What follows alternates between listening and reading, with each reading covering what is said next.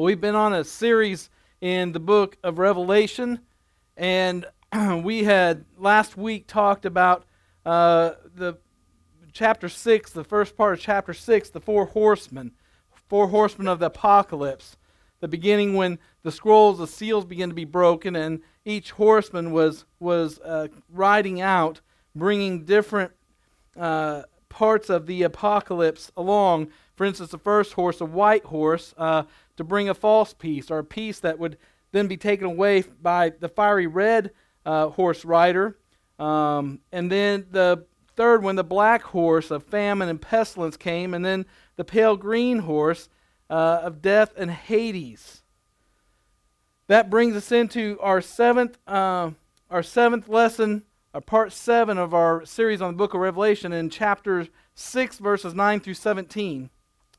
And we are going to uh, get into this tonight, and this couldn't be a more timely passage or book for us to be studying right now because of current world events.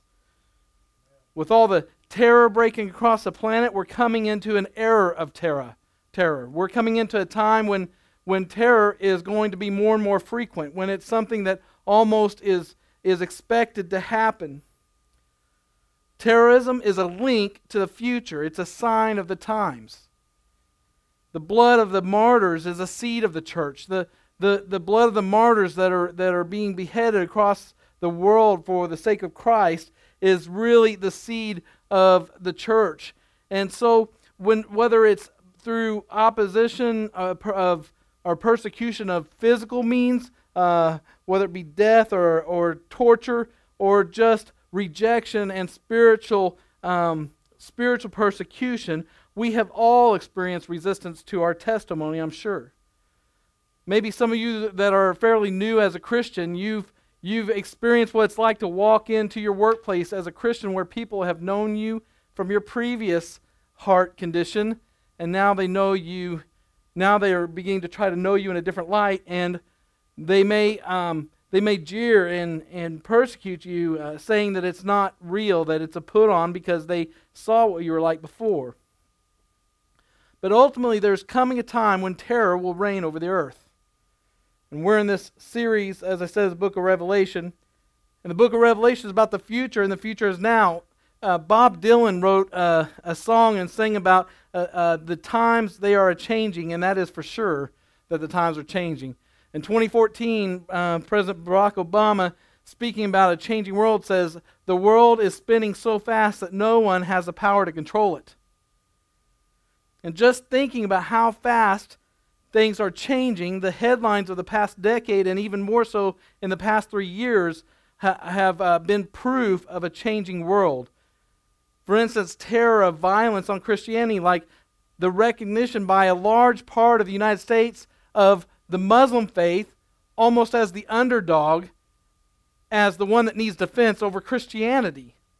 And think about the fact that that came after 9 11, an attack that was known to be a, a attack of, of Islamic faith, of is, that Islamics attacked the Twin Towers, and that even they thought of erecting a, a Muslim mosque there at Ground Zero at one time. Now that goes to defy reason, right? That we would even that people would even think in that way, but that is one sign that the times are definitely changing. Muslim refugees flooding countries around the globe and to bring terror to the streets. You know, I was on the way down to uh, to Hot Springs with uh, Kevin and with Dennis, and Kevin was talking about that at one time in Arkansas there was uh, de- detention camps for Japanese Americans when the Japanese and America were in, in a, the heat of it, that they once detained Japanese Americans just because of what was going on between ja- Japan and the United States. But yet now, if we have an attack from a people group, now they want to erect a religious uh, facility on the grounds where the attack happened. And then we have Muslim refugees flooding countries around the globe and then bringing terror on the streets. We're seeing that these Syrian refugees who are getting into countries are now uh, looting and rioting and, and uh, uh, raping and pillaging. And then there's the beheadings and torturous acts by ISIS on a daily basis. And then we have terror on Christian liber- liberties, the gay and lesbian transgender be- behavior classified as equal to race. Think about that for a moment. See, we've gotten a little, I, I believe that we get desensitized. That's a, the attempt of the enemy. Those of us that have been believers for some time, this has been a, a, a relatively quick fade, but in a way it's been, uh, it's been um, over some time. But homosexual behavior has been made equal to race.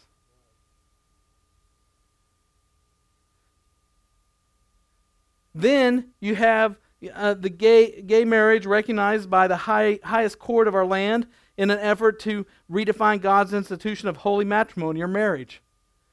So much so that the president has the White House illuminated in rainbow colors in support of. And then the public restroom, once a place to maintain decency in, a, in an advanced society, is now a battleground to force Christians to let go of their convic- convictions and strong beliefs on sheltering their children from perversion. The Ebola virus spreading to America exposed uh, us being exposed constantly to more radical forms of Islam. It's just a constant um, uh, reign of terror on what we have known as our traditional Christian life in the United States. New York Times columnist, columnist Roger Cohen wrote an article a few years ago titled The Great Unraveling. And this article was describing the current state of affairs in America across the planet. And he writes it at a time that it's a time of great disorientation. And that no one can connect the dots, the dots regarding the, the continual crises we see around the world, that no one can connect the dots or make sense of it. Well, Revelation, this book, enables us to connect the dots. It gives us last days scenarios, the, the truth regarding the future. And at one time, I'm sure 50 years ago, I was listening to some sermons, uh, one by uh, uh, Brother Tozer and others, that, that back uh, before the 60s, that were, were uh, expounding on the book of Revelation. And then they even felt like it was the end times at that time. But never before have we seen the fulfillment of prophecy happening at such a rapid pace as we are now. We are on, in the end times. Now, we all realize, don't we, that something is desperately wrong in this world right now. I mean, we are cheering all the good things happening. The church across the world is growing, although the church in the United States is declining. The church across the planet is growing, and especially in those areas of persecution. There's there's little cells where that's that's not the case, like in Iraq, where where people are fleeing, Christians are fleeing for their lives, and and the church is being eradicated from areas. But as as a large part, the numbers of folks who are coming to Christ in other countries is growing. So we're cheering that, and we're cheering that lives are being changed. We here in our own backyard, uh, men at the jail accepting the Lord, people in our services accepting the Lord, uh, p- people being filled with the Holy Spirit. You know, we can celebrate that. Uh, as a matter of fact, in the last days, there will be a great outpouring, the scripture says, of the Spirit of God and the belief in Jesus, the Messiah. But in connecting the dots as we, as we do in Revelation, we know there's something desperately wrong in this world and we wonder what's going to happen next, don't you? I, I do. I, at least once a week, I wonder what's coming next. Will there be another attack from uh, a radical Islamist? Will there be more deadly diseases? Will the U.S. survive or become a Muslim nation under oppression and captivity? Are we literally getting ready to see ourselves live out the story of the children of Israel clear back to the time of Moses and see ourselves under captivity of a pagan nation? Will Iran make a nuclear weapon and use it on Israel and the rest of the world? Will, will we lose our freedom of religion as Christians? I believe we are no longer afforded the latitude to be weak consumer believers only to follow where we feel blessed and fulfilled. I'm telling you that in the United States, we, we go after what feels good, what feels right, what sounds right to us at the time. The scripture says in the last days, people will look for what will itch their ears, what will tickle their fancy at the time. They'll flip from one thing to another, but in the end times when you're facing your life to follow Christ or, or die following Christ or live but change with the tides of the world. We won't be able to afford to be finicky or be a consumer Christian any longer. Will we be put in the place of to either follow Christ and truly suffer or deny him and live the world's lifestyles? Thank, thankfully, if we endure, we will be either killed and go on to be immediately with the Lord or be raptured before the worst has come. Now, Pastor CJ, you're saying, this is horrible. I've had a long work week already, and I come for that oasis on Wednesday night to be refreshed and rejuvenated. Well, believer, if you're truly following Christ and you heed these words tonight, then you have uh, time to rejoice because this whole passage is about the time of the Great Tribulation. And if you're a believer, you won't be here for that. Revelation 6 12 through 19 is ultimately is the time described as the great tribulation after the church is raptured and, and all hell is unleashed on earth. In 303 AD, during the reign of Emperor uh, uh, Domitian, uh, Antron, you know what? Big word, big word, big word, big word. Because I, you know, when Pastor Armando was preaching last week, he kept looking at me uh, if he's saying things right. And I said, Brother, your, your challenge is Spanish. Mine's just the Bible. Um, so that leader, Domitian and Andronicus, there we go, was martyred. Andronicus was martyred for his faith.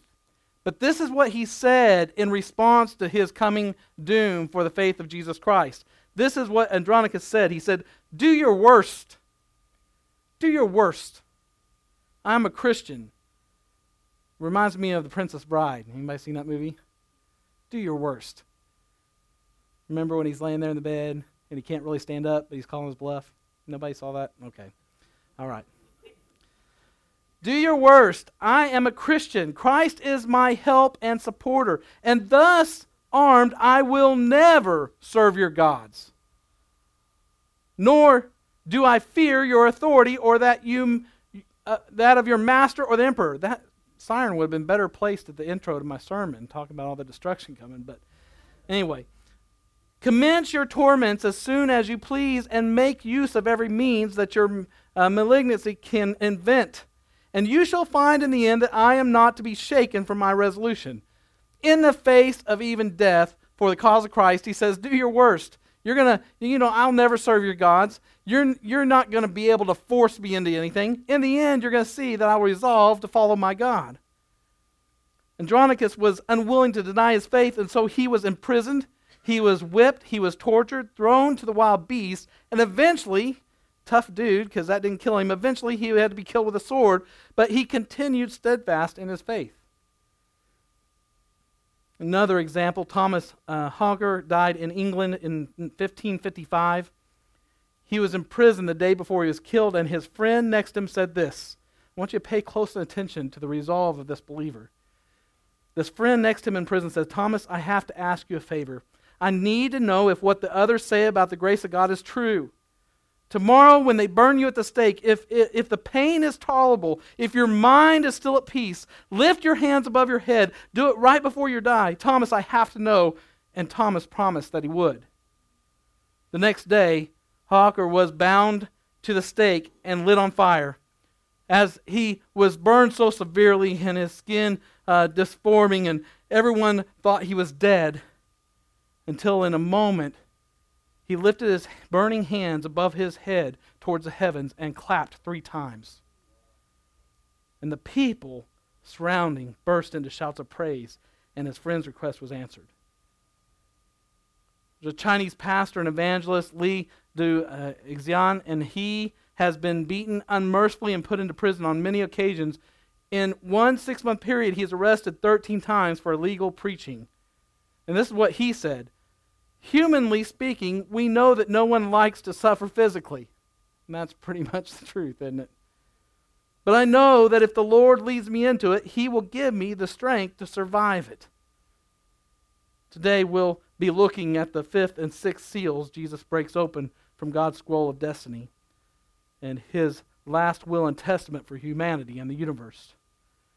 I'm going to read to you Revelation chapter 6, verses 9 uh, through 11 says, When he opened the fifth seal, I saw under the altar the souls of those who had been slain for the word of God and for the witness they had, bore, had borne.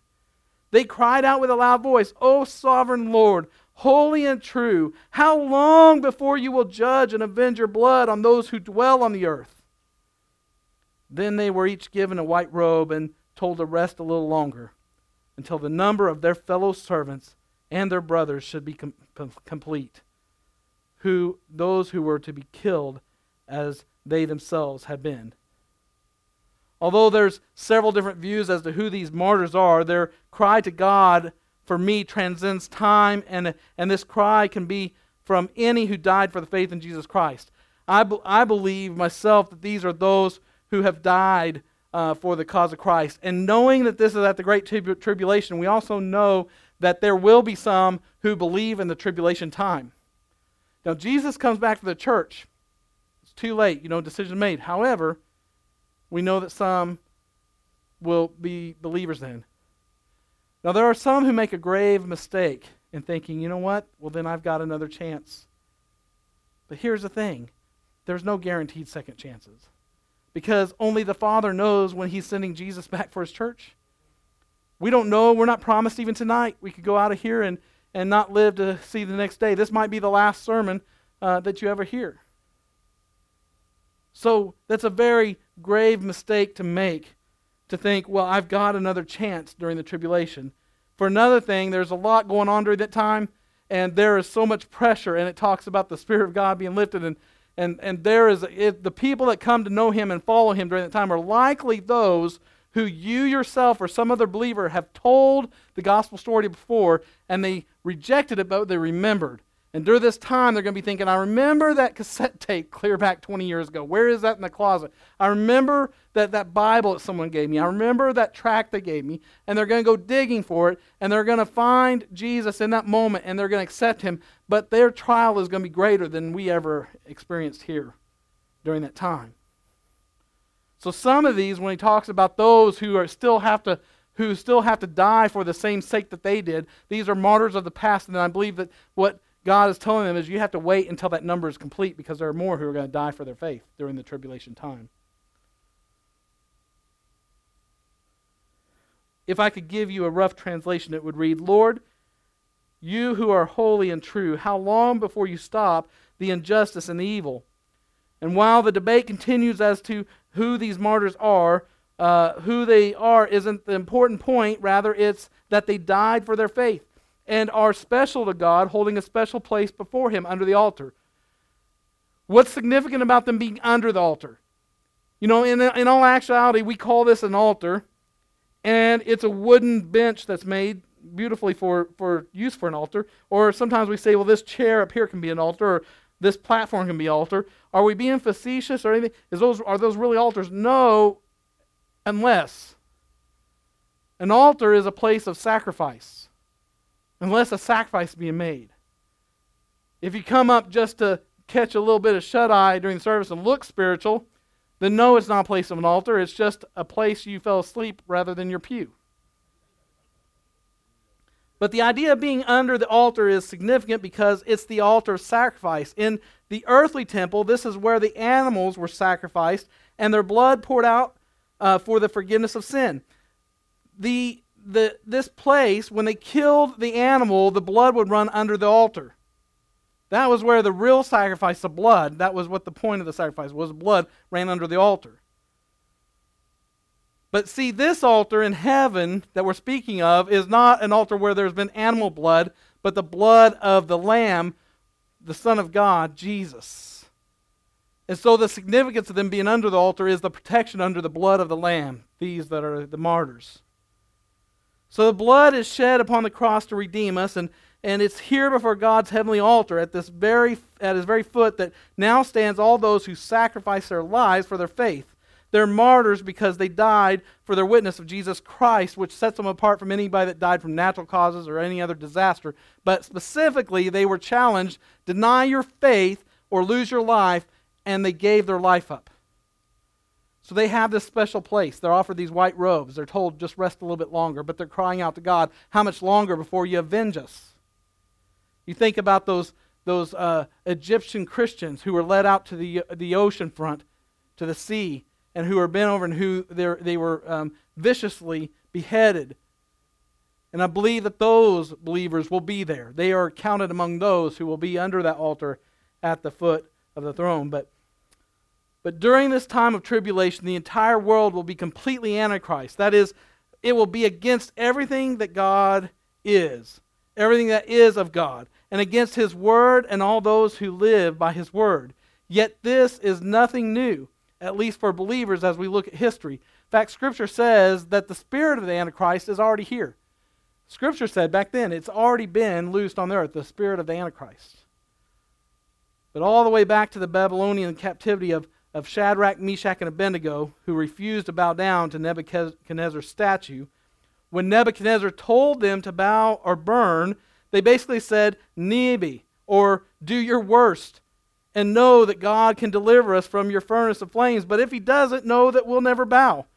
That is an awesome. I'm telling you, if you can get to your place in the walk with the Lord, and maybe you're there, you know without a shadow of a doubt, it's not just words, it's not just because you're using Christianese, but you know that if you're faced with that, you've resolved in your heart that I will not bow. The mass shooter can come in and say, Deny your Jesus and live, or keep him and die. That you can say, Do your worst, because I'll never bow, I'll never give him up. And so Nebuchadnezzar threw them in the fiery furnace, and if you may know the story. And then Jesus met them there, and they kept them safe and delivered them. But not everyone who has stood their ground has been delivered. Many face persecution and even martyrs' death. The writer of the Hebrews tells us something of them. He said, Still others had trial of mockings and scornings and scourgings, yes, and of chains and imprisonment. They were stoned, they were sawn in two, were tempted, were slain with the sword. They wandered about in sheepskin and goatskins, being destitute, afflicted, tormented, of whom the world was not worthy. They wandered in deserts and mountains and in dens and caves of the earth, and all these have obtained a good testimony through faith. Hebrews 11 36 through 39. This same devotion was also seen in the first church when the religious authorities told Peter and John to no longer preach in the name of Jesus and Peter said, "We ought to obey God rather than men." In Acts 5:29. And while Peter and John were delivered, others weren't. Stephen, the first Christian martyr, was stoned to death and when he refused to deny Jesus Christ and Jesus Christ and testified before the hostile crowd, but Throughout the centuries, others have stood their ground and didn't deny the faith and were persecuted and put to death. Now, this isn't talking about the fact that, you know, you have a disagreement over doctrine with, you know, another church or another person or whatever, and you stand your ground on your split hairs, on your doctrine. And so you've not denied your faith. This is not that.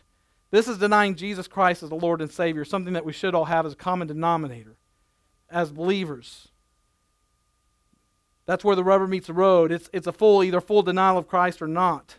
And they said, You offer us money that remains behind and that glory and glory fades away. You seek to make us friends of the emperor, but alienate us from the true king. I'm sorry, let me let me back up. And this is this is in the story of there was 40 Christian soldiers of uh, the Thundering Legion in the fourth century. The governor commanded that they make an offering to the Roman gods, which they refused. And to change their minds, he offered them money and uh, imperial honors.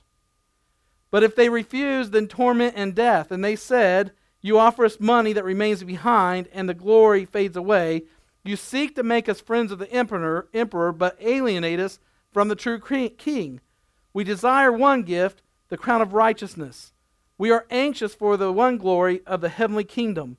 We love honors. We love honors of those in, of heaven.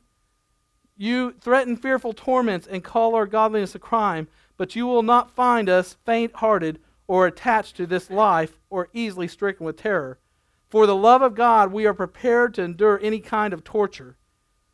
Now, this so infuriated the governor, he was going to torture them slowly.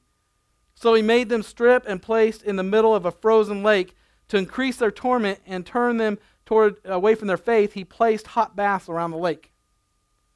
One of them weakened and recanted his faith, making the way to the hot bath. But a remarkable thing happened.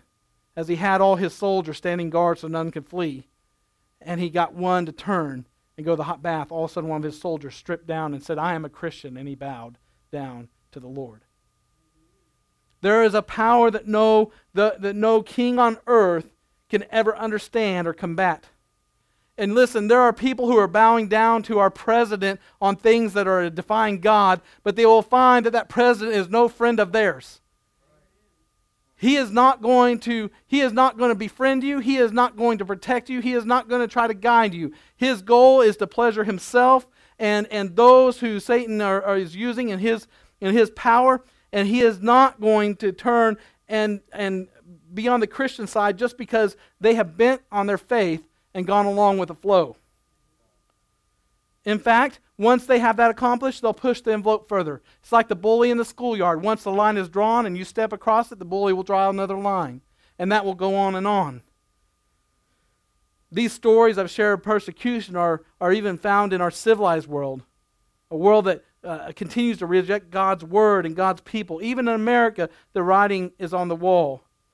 We see signs of this rejection as more and more people are, with greater intensity, rejecting and cursing and denying and ignoring and neglecting and disobeying.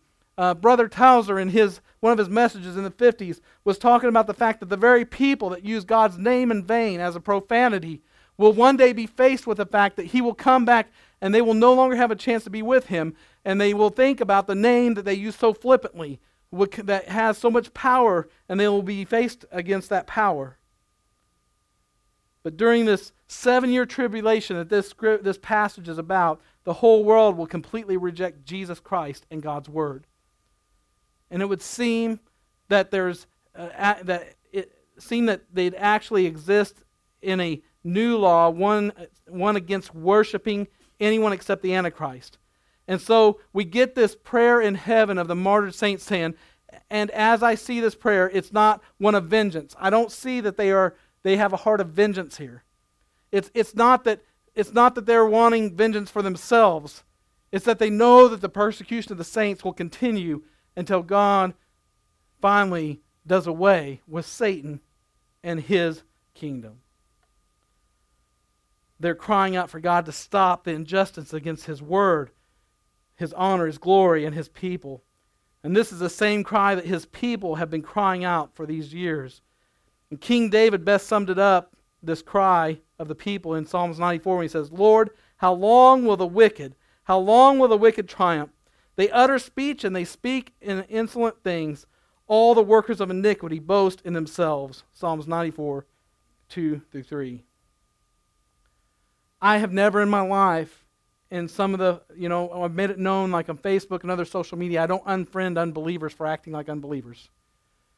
I kind of wonder if a Christian says, hey, when they start using foul language and everything, I unfriend them.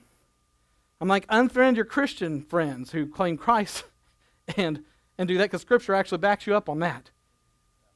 But don't unfriend the unbeliever for acting like an unbeliever because then you shut the door for them to see your light. You know, the darker it gets, the brighter the light needs to be to see in the darkness. And so it's amazing to me, though, because I've opened myself up to see just how bad things are going, because I have so many unbelievers as friends on social media, that the blatant disregard for even any reverence for Jesus, whether they believe he's real or not, but even the reverence for those who do believe, has gone. There's very few who will. The blasphemy is so strong, it is just almost hard to, to read or, or, or even anticipate or, or accept is incredible. People will mock Jesus so harshly. It's not, it's not, it's almost used to if somebody mocked Jesus, I thought, well, they just don't believe he's real. It's almost like these folks believe it's real. They know he's real, but they have so let their hearts be hardened and they've turned their heart over. Their heart has become reprobate. That now it's a war in their soul to try to defeat Jesus. They've totally signed on with the armies of hell, and they have nothing on their agenda but to attack Jesus and anyone who follows him. But we should never be about the business of revenge. This is hard for me. There is something that rises up within me when I see injustice. And God wants us to be the ones on the side of justice, but we should never be about the business of revenge. There's times I've, if I didn't have a family right now, as crazy as you may think this sounds, I think I would have gone over to Israel or something and, and signed up to start taking people out rather than watch Christians being beheaded. But that's not what we have to be careful about that. Jesus taught us to forgive those who sin and do wrong against us. And if we don't, then even our Heavenly Father won't forgive our sins. And we should never seek to harm those who have harmed and done evil against us. I listened to another message where that was the focus of how many of us are not experiencing God's blessing or move in our life because we have so much unforgiveness. Because if you really look into the passages that talk about for, uh, forgiveness, you can't harbor even one thing. You can't knowingly harbor anything against anyone, whether you know them personally or not, or else God says He will not forgive you of your sins. And so some of us are carrying around a baggage of sins on our shoulders, and we're wondering why we don't feel different and why we don't feel the light or the spark in our lives that we maybe once felt as a believer, it's because we have resigned to not forgive. And once you have made it in your heart that there are certain boundaries to your forgiveness, then God stops forgiving you of your sins, and you are in a dangerous spot, my friend. Because you will let yourself get desensitized, and no matter what message you hear from no matter who you respect or don't respect, you will find yourself in a spot that your heart is hardened, and it will have no effect. And you'll go on about your life, and then Scripture talks about people be marrying and doing things, and then Christ will come back. And where will you stand when you've harbored that unforgiveness? I could go through Scripture after Scripture where God gives examples of those who made the decision that they would not heed that Scripture, that they would not forgive. And God says, I will not forgive them. And much of that's directed at the believer. He doesn't hold the unbeliever to act as a believer. He's talking to the believers, not the unbelievers. So we should never be about the business of revenge. And this is the Apostle Paul's advice. And when you read this, remember Paul was persecuted not only by Rome, but also by his own people, the Jews, and the Christians as well. At one time, Paul was kind of a jack of all trades. He had the knowledge, he had the background, he had the heritage, he had the citizenship, he had everything to where there was very few people groups that wouldn't respect Paul when he was Saul. More of a respect of fear, but they had to. This is what Paul says Repay no one evil for evil, have regard for good things in the sight of all men. Have regard for good things in the sight of all men. I will tell you when my heart gets broken most is because I have given someone the benefit of the doubt and and my heart gets crushed, but I don't reject that and try to harden my heart or put up a wall the next time because God's way is for us to give them that chance. And if they hurt us, love them anyway. Some of us think if someone hurts us, then our job is to push them away. But that's not what Paul's telling us here. It goes on to say, if it, if it is possible, if it is possible, as much as it depends on you, live peaceably, with all men. That means you only have half of the ability, the other person has the other half. But as much as it depends on you, live peaceably with all men. Beloved, do not avenge yourselves, but rather give place to wrath. For it is written, Vengeance is mine, I will repay, says the Lord. Therefore, if your enemy is hungry, feed him. If he is thirsty, give him a drink. For in, in so doing, you will heap coals of fire on his head. Do not, be, do not be overcome by evil, but overcome evil with good. Romans 12, 17 through 21. To their cry as to how long they were going to have to wait, God answers that they should rest because the time wasn't yet. He says in response to those who lost their life in horrible manners, I'm not talking about they just keeled over and it was when they're preaching. I'm talking about beheadings and torture of all kinds boiled in oil. These martyrs, he said to their, their cry out, When are you going to do something to these folks who have done this? He says, Rest. He says you should rest because the time wasn't yet. We need to know that God will act, but according to his agenda, not ours. God will move, but his cri- uh, criterion is different. We often think of justice whereas God is long suffering, wishing none to perish. He might just be waiting for us to get a clue to forgive our enemy, that our enemy might have a chance to believe. I'm going to go out on limb here, and I'm probably going to get some secret nasty letters that never get to me, but they're written in the heads of those here. But you know, I'm as angry about our elections and the things that are happening in our government as anyone. I really am. But as a believer, not your pastor, but just as a believer, I'm reminded of the fact that I'm at war with those things of the Spirit and that I can get robbed of what God has for me because I harbor anger and bitterness and lash out in a way that would not be fitting to the way of Christ. And in that, as much as it seems unfeasible, unheard of, as much as you may think uh, Hillary Clinton is the Antichrist or whoever you think or whatever you don't like, Trump or Bernie or whoever, I'm not, I'm not picking anyone, I'm just saying whoever you don't like and you think is the Antichrist, if we harbor those feelings, those ill feelings to them, I've thought about this. It's almost like there's a bit of just common sense to it. Now, I'm not taking the defense of our president on the decisions he's making, but I'm saying if, if I were he who had a war in my heart between the Holy Spirit and the enemy, and the Christians responded in the way that I see much of Christianity responding, I think I might just be pushed in the other direction. Sometimes at work, we don't realize, or in our family or whatever, we don't realize that the things we say, there's listening ears. And while we think they're mature enough to hear it or they can make their own decisions, we may be doing as much for the enemy and swaying the hearts of, of believers and unbelievers in the wrong direction, more so than we think. For myself, I found it best to walk with God, being a conduit of His grace and mercy, rather than to speak judgment and then to be judged in the same manner. So God tells them to chill and take advantage of the rest He has provided. I mean, what better place could a believer be than under the altar, the altar, the sacred altar in heaven, in the throne room of God? Is there any place in this universe, in anything that's ever been created by God, to be safer for the believer than right there? No. There is no other place. And so he's telling them, rest. You have no danger anymore. Let my business be my business. You're safe. You have gained your reward. And here, put on these white robes. I, I imagine like at the spa, they give you the big fluffy, you know, big fluffy soft robe. I have never worn one of those, by the way. Just making that clear. Guys are laughing.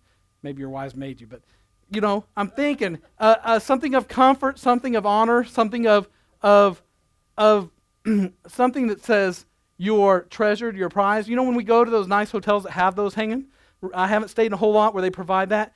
You, usually they have a towel that says "Do not steal" or something like that. But you know, but if you got one of those hotel rooms that has a big fluffy robe, you put it on, you put the little slippers on, and you know you're thinking, now this is living. This is how the rich folk do it, right? Now, I'm not saying this is exactly how these white robes are, are taken to heaven, but I'm saying these are, these are folks who God, his heart, beats very dearly for those who did and made the ultimate sacrifice, who followed exactly in the footsteps of Christ and gave their life for the cause of Christ. They rest from their labor, labor. In Revelation 14, 13, blessed are those, blessed are the dead who die in the Lord from now on. Yes, says the Spirit, that they may rest from their labors and their works follow them.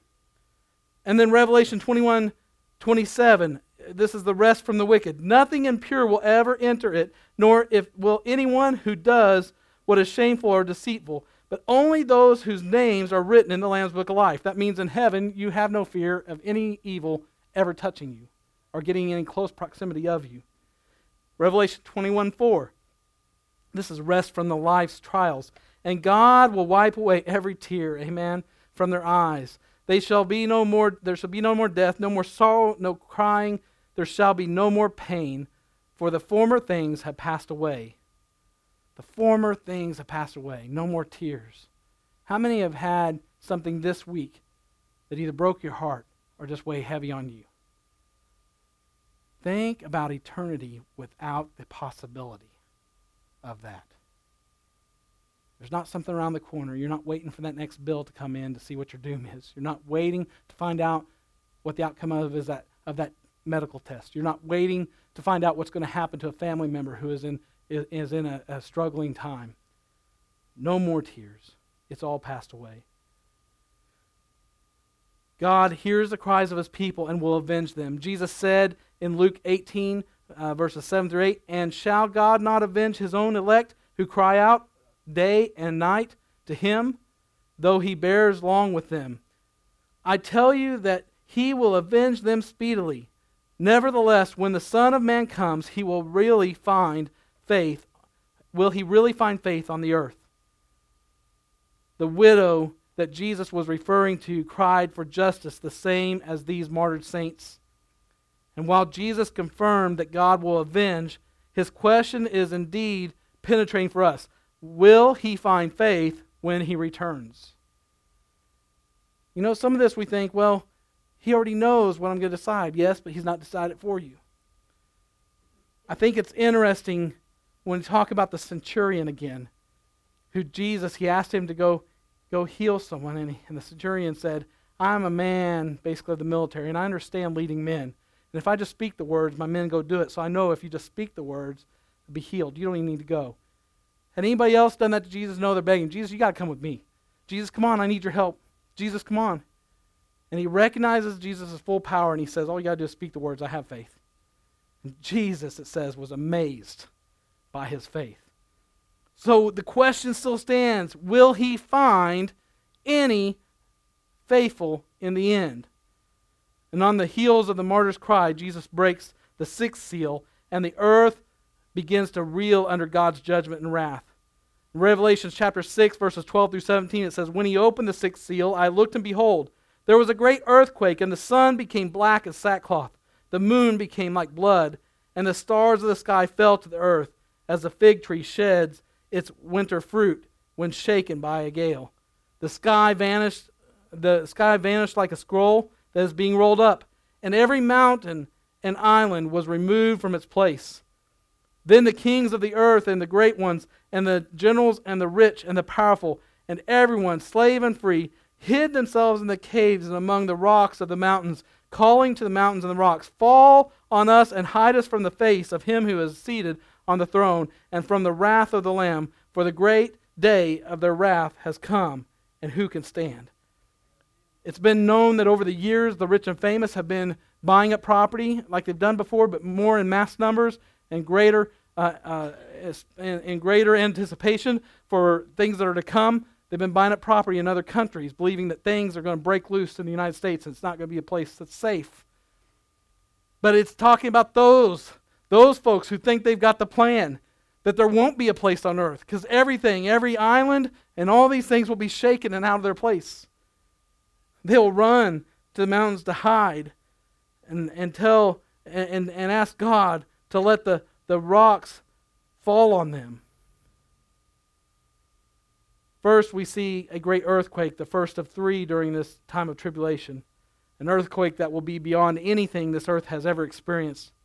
Along with this, and possibly because of this, the sun will become darkened and the moon will turn, turn blood red.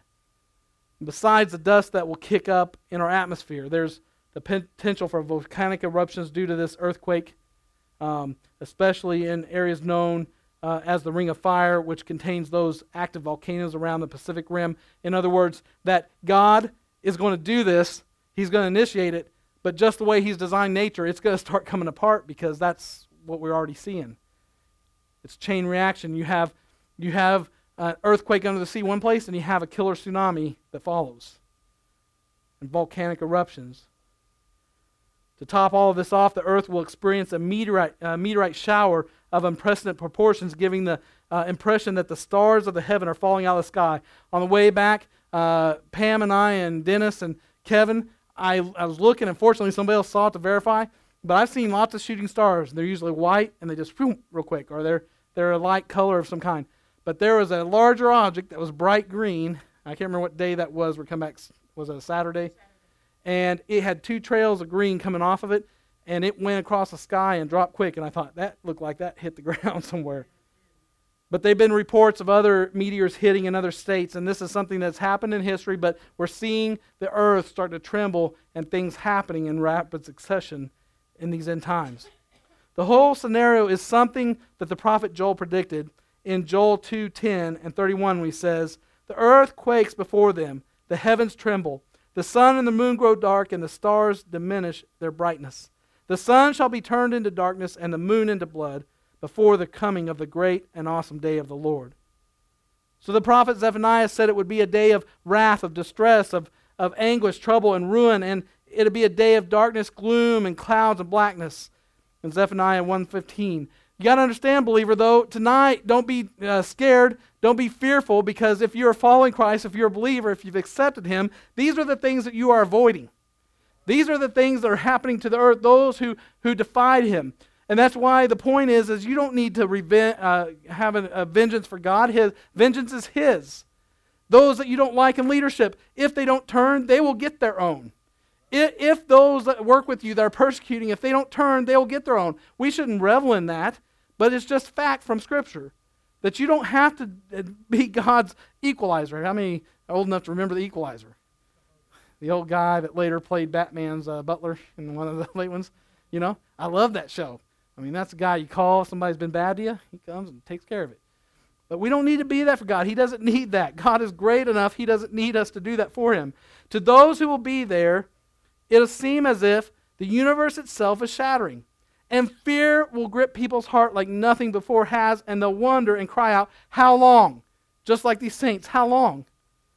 Unfortunately, this fear won't last long.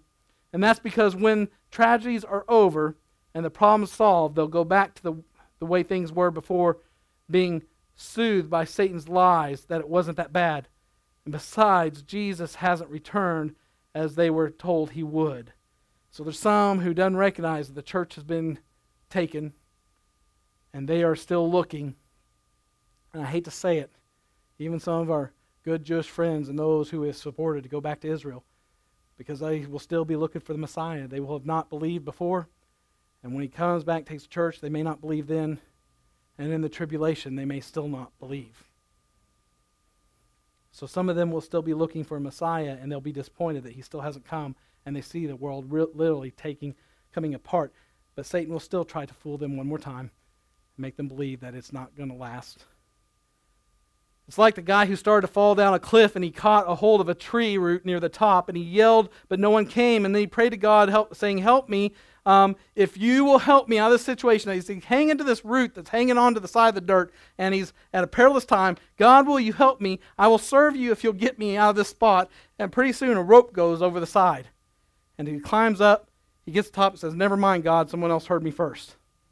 But that's many times God will save us from a situation, and we turn around and forget that it was Him that answered, just because He answered in a way we didn't expect. So those who once feared for their lives fall back into their old ways, but the message for us today is to continue forward despite the trials and persecution that will come. Concerning this time period, John uh, Walvoord, who was a past theologian and pastor, he is also a president uh, Dallas Theological Seminary, he said this The day of the Lord is a period of time in which God will deal with the wicked men directly and dramatically in fearful judgment. Today, a man may be a blasphemer of God, an atheist, and can, denounce God and teach bad doctrine. Seemingly, God does nothing about it. But the day des- designed in Scripture, the day designated in Scripture as the day of the Lord is coming when God will punish human sin and he will deal in, in wrath and in judgment with a Christ rejecting world. One thing we are sure of that God, in his own way, will bring every soul into judgment. So the action to this message is simple. It couldn't be any more simple. Number one, reject Jesus and stand before the white throne judgment of God and try to endure the tribulation and experience God's wrath against all unbelief, which is a lake of fire. Or two, our hope and the very purpose that New Song is here and I'm standing here tonight is to believe in Jesus Christ and receive his promise of rest and eternity in heaven, even if it means physical, spiritual, emotional persecution, or even death here on earth. We can't protect ourselves. As a father, my kids head out the door and I go through the list. Don't go in the weeds, don't pick up rocks, don't pick up wood, don't do this. And I go through the list. Don't do all this. Snakes, spiders, all those things. And it's just a little imprint of what our Heavenly Father does on a daily basis for us. Stay out of that. Stay away from this. Stay away from that person. They're leading you astray. Stay away from that doctrine. It's not the right thing for you. Stay away from this. Do this. Do that. It's not just rules. He's trying to keep you out of the fire. Amen. Ken. You know, in, in the book of Revelation, largely, on Wednesday nights we have all believers. And it's great because it's not that we always have to see a mass amount of salvations at a service uh, for it to be a success because the success is in people growing in the Lord. And so, as believers, Revelation, one of those books that people tend to avoid because it can seem complex, it's really simple. It's just a matter of letting you know here is what is to come. And this is why what I've told you in all the previous books is important for you to follow Jesus Christ as your Lord and Savior. Amen. And with that, now you are armed with information. You're armed with the Word of God and details to it that you can share with others who are unbelievers to warn them off of coming doom. We've, we've gotten so soft in our approach that we're afraid we're going to scare them off from Christianity because we tell them about what's coming. It makes me think about the guy who works in the factory. We have one of those big machines, you got to keep your hands out or you won't have a hand, right? And he comes in the first day, and you know, there's the trainer, and he's waiting for him. But, but a lot of times you don't have to wait for the trainer because the guy with one hand says, hey, by the way, don't get, don't get your hand in there, you know? The thing is, we've all had our hands smashed by Satan or worse. We've all had times, we've had things that have happened that we can warn others. And God's Word gives us insight into the near future in Revelation and warn them this is what's coming for the unbeliever. And because I love you, in the name of the Lord Jesus Christ, I bring this message of good news and hope to you. This message is not doomed for those who hear and listen and believe. It's doomed for those who reject it. So I come to you as a gift, bringing as a gift the true gift of life. That, yes, even in the book of Revelation, if you see this and you understand, this is, I see what's happening in the world, and I know something's wrong. I'm an unbeliever, but I know something is not right here. And I, I just feel like it's bigger than I've ever seen, and there, there seems to be something spiritual about it. Well, look here at what God gave as a closing book, closing chapters of the greatest story ever known, the kingdom of God. It says, These things shall happen. Gives us insight in that future. And all the dots can be connected. Let's bow our heads. Jesus, I just pray that God, you help us as we arm ourselves with the Word of God. Lord, I pray it would be a travesty if anybody comes to be a part of this church and that they let this be their only time in the Word during these uh, services of Scripture. That if they aren't searching it out themselves, if they're not looking at the Word of God, if they aren't doing it for more than just to find out if what was preached is, is true, God, but in combination with that, I, I pray that they are searching your Scripture and arming themselves against the attacks of the enemy that with hiding your word in their heart, that the attempts of the enemy to get them to sin against you, Lord, will fail. That, Lord, even in the face of Satan doing his worst, we can say, I will not bow, I will not follow you, I will not trade my best friend, my Lord, my King, my Jesus for anything you have to offer. Because he paid a price greater than you can pay, devil. I will not perish with you, but I will have eternal life with my Lord and Savior. If you're here tonight and you just say, I this this word has struck deep in me, I need to I need to know beyond a shadow of a doubt that my name is written in the Lamb's Book of Life. That maybe I have I have stepped around this issue. I've tried to say I'm a believer, but I I am not certain.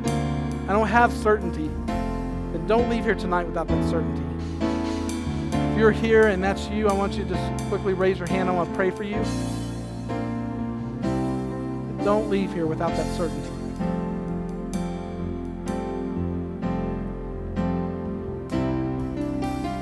Amen. I pray that is the truth that we are all we are all blood bought. We are names written in the Lamb's Book of Life. We have accepted Jesus as our Lord and Savior. Believer, I just want you to pray this with me. Lord Jesus, the time is coming near. I see it from your word and what's happening in the world. I pray that the urgency in this book we've been studying will propel me to share this with the unbelievers. In Jesus' name, amen. Amen. Amen. Love y'all and uh, Stay in fellowship as long as you want. Um, it's going to be a, a great week to be outside, and I just pray you'll make calls to each other and check on each other and build relationships. After all, don't don't forget that we are called to be a community of believers. Amen. Love you. Have a good night.